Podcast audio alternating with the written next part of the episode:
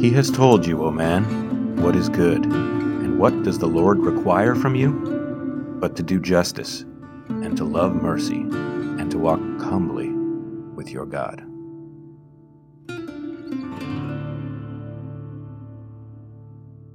Hi everyone. On July 26, 1648, in Edinburgh, Scotland, the Shorter Westminster Catechism was agreed upon by a number of church leaders as a way of unifying the Anglican Church back in the day. And the opening statements are very familiar words. It says, man's chief aim is to glorify God and to enjoy him forever. And we've recited that, we've thought of that for centuries since. But if you go back even further, if you go back to 700 BC, we find the words of Micah the prophet that inspired by the Holy Spirit brought to the Israelites. And these are the verses that we've been looking at. And it's Micah 6, verse 8. What does the Lord require of you? To act justly, to love mercy, and to walk humbly with your God. And I love those verses, but I also recognize that it's easy to just take those out of context. And if we do, I think we're in danger of it becoming mere religion, mere religious duty, expectations. But actually, when you read it in context of the whole chapter, of the whole book of Micah, but particularly chapter 6, we recognize it's actually in response to what God has done for us. So the challenge to act justly, love mercy, and walk humbly is because of what God has done for his people. He says, I brought you out of Egypt. You know, remember your journey from Shittim to Gilgal. Remember what I've done for you. And then he rhetorically says of the people, you know, what then, Lord, do you want us to do for you? And this is the answer. In some ways, this is an Old Testament version of man's chief aim. Yeah, we're to glorify God and enjoy him forever. But actually, to act justly, to love mercy, and to walk humbly before our God because of what he's done. It's a bit like Romans chapter 12. It's that hinge point, Romans 12, from theology of the first 10 into 11 to the question in chapter 11 where Paul says, who can understand God? So I've said all this, who can understand him? And then we go into the practical aspect of Romans, of the rest of Romans. In view of God's mercy, offer your bodies as living sacrifices. So I find that so often in Scripture that actually the duty, if you like, or the encouragement of our conduct is based upon what he's done for us. And religion is the other way around. Religion is do this, and then you'll be accepted by God. Whereas I see in Scripture so much more, and I think real in what God wants for us and his heart for us, is that, hey, live this way because I've already done this for you. So I throw that out there just as an intro this morning. And I've been given, as we're looking at this particular verse, I've been asked to sort of speak of community. So what does this look like? What does it look like to act justly, to love mercy, and to walk humbly with our God in community? And I think the reason I was asked is because I spent 25 plus years and actually grew up as a kid living in community in kind of a condensed form. It's a little bit like this weekend we went up Prevost. And from the top of Prevost on a Friday afternoon, it was a beautiful day. You could see all of the Cowichan Valley, or pretty much all of the Cowichan Valley, and the different communities, the different areas around the Cowichan Valley. And I tried to zoom in on my phone to try and pick out our house. Couldn't quite do it, but I kind of knew the area. And in some ways, you know, there's communities within community, isn't there? We have our church communities. We have perhaps our work communities, our immediate neighbors, our relatives, our family, our friends, different communities within communities. And having lived and served at a Bible school and Christian Holiday Center for 25 years, it's like, in a sense, a condensed version of that. It's like seeing the whole Cowichan Valley and zooming in. And it was 25 years of sort of living in a magnified environment where we had some of the staff who lived in. So we did that for a number of years. We actually lived in the buildings with students and guests and so on, where you lived and you drank community life in every way. And then we had some years where the rest of our years, we actually lived on site, and then we have some staff who live off site. So my experience is quite condensed of community living, and it was fantastic in so many ways. There was physical challenges, financial challenges, but I think the area that when I think of challenges and joys, which kind of inevitably roll together, was that of people. So we had some wonderful guests come. We had wonderful students. We had great staff, from volunteers to full-time staff. But with that, because we're humans, there was challenges. And challenges that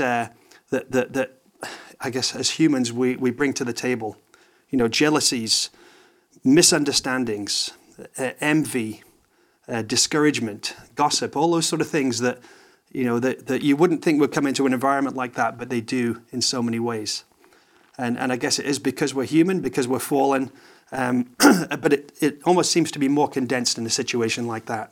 So let me maybe try and share how that looked for me, or how we take this verse and apply that perhaps to community, whatever your community that you're thinking of at the moment, and there probably are many of them. We have a general community, and then you have your little communities. So acting justly, and I think of that when I think of my time at Capernwray, and one of the things that jumps to mind is when I think of acting justly, I think of honesty, integrity and rightness, and you'd think, yeah, that's obvious, because I hope I'm an integral person. I hope I'm honest, but the difficulty is when we're with each other, we can slip easily, can't we? And I think particularly of the things that we say. It's very easy, isn't it, to say things that are unkind, to say things that maybe aren't quite right. They're not full truths. I think we have to be really careful what we say. And I remember somebody sharing from Philippians chapter 4, verse 8, where Paul gives a list of things. He says, I want you to think on these things. And somebody said, maybe when we communicate, we should say to ourselves, maybe in our minds, is it true? Is it noble? Is it right? Is it pure? Is it lovely? Is it admirable? Is it excellent? Is it praiseworthy? And that's kind of a great litmus test for the things that I say, maybe about other people. Are the things I say, are the things I'm saying now, are they true? Are they noble? Are they right? Are they pure? Are they lovely? Are they admirable? Are they excellent? Are they praiseworthy? It's a little scary, isn't it, when we think of sometimes the things that we say about one another, which are not. It's not acting justly, is it? This last week I was at my work. I was asked to, not by anybody who works for the company I work for, but by a trade. I'll try not to say too much detail, but as many of you know, we have a hard time getting certain products, and it seems to be just one thing after another. And this particular product, I'd had this tradesperson booked for really a few months, and he knew the color. The clients had changed the color, but when he actually came to do it last week, he said, "We've run out." So I said to him, and the clients have been on my back for quite a while saying, "We need to get this particular thing done." And so he showed up and he used what he had, but he didn't have enough to complete the job. And I said, "Well, you've known about this for months and you've had the product. Why have you not saved any for this job?" And he said, "Oh, yeah, it's just a hard to get supply. It's difficult to get. Just tell the clients that I ordered the old color and not the new one, and I've just used what I had." And I said to him, I can't say that because you haven't. That isn't true." And then he backtracked. And it's quite easy, isn't it, to twist a truth, to take something in order to bail ourselves out. So just a reminder as we live in community, whether it be with other believers or with non-believers, we need to act justly, honesty, integrity, and rightness. And then the other thing I think in regard to that, and we're told in James not to show favoritism. But you know how easy it is to kind of spend time with people we like. Maybe neighbors we like, maybe work colleagues we like. And I remember that at Capernwray, it was so easy to, part of my role there was to spend time with guests and students and so on, and to try and do that impartially. But it was so easy to spend time with guests who you like and they're easy to be with. But it was often the difficult guests, the difficult students who really needed time. They needed a listening ear. They needed a kind voice. And I think to act justly in a practical way is perhaps to maybe seek out those who actually really need that ear or that quiet word. So acting justly. The other is love mercy, isn't it? So what does the Lord require of us in response to what he's done? Act justly, love mercy. And I love mercy. I love to be shown mercy. Isn't that great? Not to receive what we deserve. Remember the difference between grace and mercy? Grace is receiving something we don't deserve. Mercy is not receiving what we do deserve. And I know in our salvation that's very clear, isn't it? That we receive his life, his love, his gift of forgiveness. And that's grace, isn't it? A free gift. We don't earn it. It's an absolute free gift. Whereas mercy, we recognize we deserve his wrath. We deserve punishment because of our sin. But he doesn't give us as we deserve. We don't get punishment. We receive mercy. And I remember, I was thinking about it. I've been driving for nearly 40 years, which is shockingly sobering that how old I am, but I've nearly 40 years of driving. I've been pulled over 3 times by the police. And 2 of those times I've been let off. I was speeding. I should have got a ticket, but he let me off. They let me off twice. And the other time, actually, I got pulled over for going too slow. So all 3 times I've actually been let off. I was going too slow because I was taking somebody with a neck injury to the hospital, and he then escorted me the rest of the way. So I love mercy. I have had 2 speeding tickets from speeding cameras in Europe, so I'm not by any means without fault. So, but isn't it great to receive mercy, not to have to pay that $200 ticket or whatever it is and get points on your license? But do we show mercy to each other? I remember living in community like that, how easy it was to pick faults out in others, to perhaps make others suffer, maybe to make me feel better. And I remember particularly... it's a few years ago now, but right before we went on holiday, probably leading up maybe a month before we went on holiday, 2 people had wronged me. And I say that guardedly, but yeah, I think I in a sense, I was right in feeling wronged. There was 2 separate situations. And I thought, it wasn't intentional, I just did it. I gave them what they deserved. I gave them the cold shoulder. I didn't treat them in a loving way. I didn't treat them in a nice way. I thought I made them suffer for what they'd done. And I went on holiday and it had been nagging at me, just I suppose just the way these 2 particular relationships were and my conduct towards them. And I just sensed a conviction that I needed to do something about it. And it, literally, as soon as I got back, I knew I needed to talk to both of them and not point out their fault. That I knew that wasn't what I was to do. But actually, I was to say, I'm sorry. I'm sorry for the way I've treated you. And I think that is loving mercy, is to not give them what they deserved. Perhaps, and it's very trivial, perhaps they deserved the cold shoulder. They deserved the way I was treating them. But actually, it wasn't right. A bit like Philippians 4:8. It wasn't true. It wasn't noble.